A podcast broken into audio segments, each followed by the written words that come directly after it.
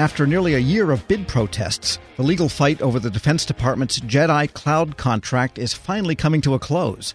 The government and Amazon Web Services both filed their arguments in defense of Jedi last week, saying a federal court should toss out a challenge filed by Oracle. If the court agrees, it would pave the way for DoD to make a final award in the up to $10 billion procurement about a month from now. Federal News Network's Jason Miller and Jared Serbu have been following the Jedi saga from the beginning they join me now in studio to bring us up to speed on the latest legal arguments. And, gentlemen, this reminds me of an elderly aunt. If there was a family argument, she would say, let's just forget the whole thing. But that's not going to happen in this case. Jared, what is the latest? The the latest is this is this is almost the closing arguments you could say on the part of the government and on on, on the part of AWS. They're going to have the chance to file one more reply brief before the judge issues his final ruling, expected as you said in about a month from now. But you know th- th- this just talking about the government's piece of this, it's a more than eighty page filing with a lot of nuanced legal arguments. But if you had to sum it up, I think you could characterize it as you know the government arguing that contracting officers, as a general matter, have an enormous amount of discretion and especially when you're dealing with a national security system, which is what the Government Accountability Office also leaned on when it ruled in the government's favor and shut down the bid protest that Oracle had filed at that level. There's a there's a few different areas in which they're urging the judge to um, just rely on the discretion of the contracting officer here. One is the entire issue of conflicts of interest that Oracle has alleged from the beginning, involving at least three different uh, people who worked for DoD during the planning process for Jedi and who had uh, ties to Amazon Web Services. They're saying that um, the, the, two particular employees, Deap Ubhi and Victor Gavin, who, who both went on to work for AWS again, may have had some issues, but the contracting officer investigated those issues found that there may have been some ethical violations, but that they did not impact the planning process for the Jedi procurement or, or taint it negatively in any way. So we can dispose of those. Another area where they're asking the judge to, to just accede to the contracting officer's discretion is in another major area that Oracle has complained about, which is how the entire procurement was structured as a single award IDIQ contract. They say that the, the contracting officer read the federal acquisition regulation completely fairly and concluded that there were several reasons why not only could DoD award this as a single award contract, but they, that the DoD must award it as a multiple award contract. And they point to a few different clauses in the FAR um, that that that justify that, and as I said, indeed require that in their in their view. One of which is just a, a catch-all term that says, you know, they concluded this would not be in the best interest of the government to go the traditional multiple award IDIQ route. Also, that DoD would end up paying more if it did a multiple award, and that uh, you know the, the, the potential benefits, and they acknowledge there would be some benefits of a multiple award, would outweigh the costs of of the, just the administrative burden of doing it in that way. Okay, and Jason Miller, what is Amazon saying in its closing argument? Interestingly enough, it's saying almost the exact same thing. Now, it's not word for word, and no, they didn't copy off each other. I'm not c- claiming that but they make a lot of the same arguments. And in fact, they they are maybe even a little harsher against a lot of Oracle's claims, saying, listen, DoD has the ability to create the gates, right? They've made a lot of time spending on the gate criteria, the evaluation factors, if you will. And they said because Oracle didn't meet the gate criteria, all the rest of this is really moot. We, we they, they they aren't prejudiced. They aren't really impacted. They and and even if they were impacted, it doesn't matter because they don't qualify to to bid to to really be a provider on this contract. And, and, a lot of what Jared talked about in terms of the contracting officer, a lot of what AWS put in there was stuff we had heard before about the contracting officer determination. About, for instance, uh, some of the decision making. What, what I thought that was interesting that maybe I hadn't seen before was how specific the uh, AWS timeline in terms of what happened and when, in terms of Oracle and in terms of the the Jedi procurement. So let me just run through quickly. They they talk about Mr. Ubhi's uh, involvement. They said he left, he recused himself in October 2017.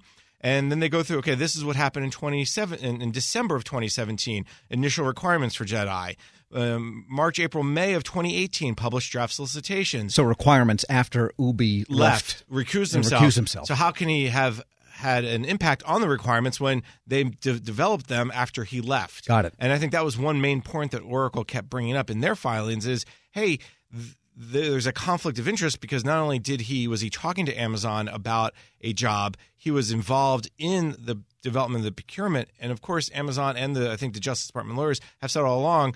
Actually, he wasn't. His role was very minor, and they continue to make that claim in these filings. All right, we're speaking with Federal News Network's Jason Miller and Jared Serbu. These arguments now are at the judge, and it's a single judge. It's not a jury here, correct? Correct. Correct. So what happens next? The judge has to rule. What precisely is he going to rule on, and when can we expect that?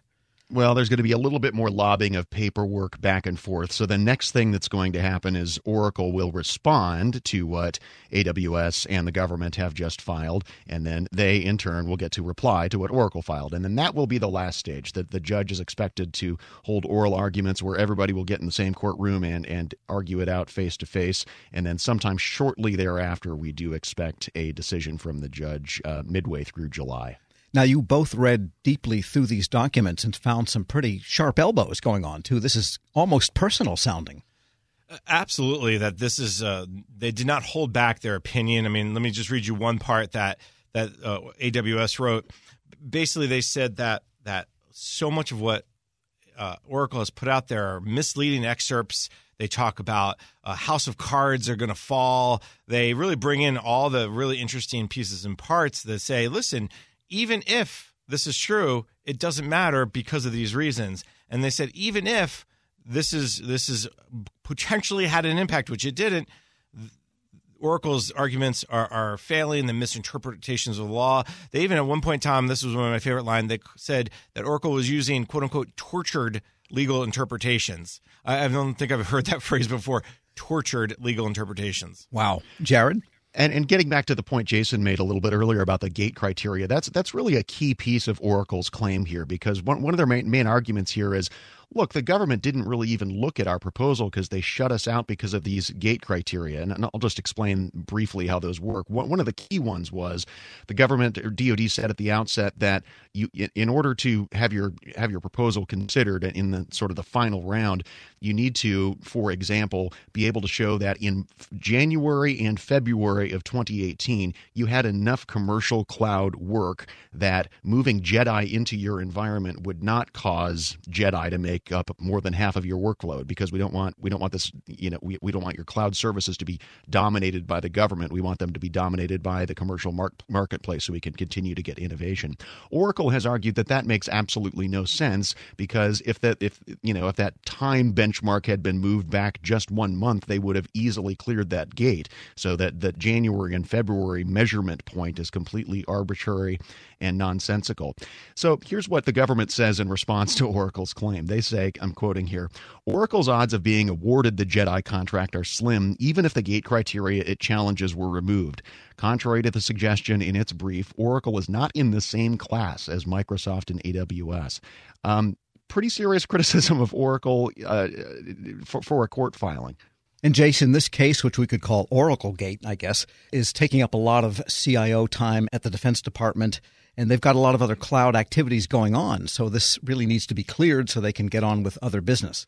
Uh, you're absolutely right. I mean, we talk about cloud, whether it's Air Force or Army or DoD at large. But one of the biggest areas, Tom, is the fourth estate consolidation that's going on that under DISA. And in fact, uh, the DoD CIO just released guidance uh, uh, um, about a month ago, but I think it's just really getting out now. And really, what they're saying is make decisions about Cloud versus Jedi, but if you need to wait for Jedi, that's fine to wait for it. So they must feel confident that Jedi will get awarded because they're telling some people in the fourth estate, like DLA and DCMA, that hey, if you plan to use it, you can you can wait till it's up and running. All right, so possible blue sky. Federal News Network's Jared Serbu and Jason Miller. Thank you both. Thank you, Tom. Thank you, Tom. Check out their stories at federalnewsnetwork.com. This episode is brought to you by Zelle. Whenever you're sending money through an app or online, it's important to do it safely. Here are a few helpful tips. First, always make sure you know and trust the person you are sending money to. Second, confirm you have entered their contact details correctly. And finally, if you don't trust the person or your recipient is rushing you to send money right away, think twice before sending money through an app or online.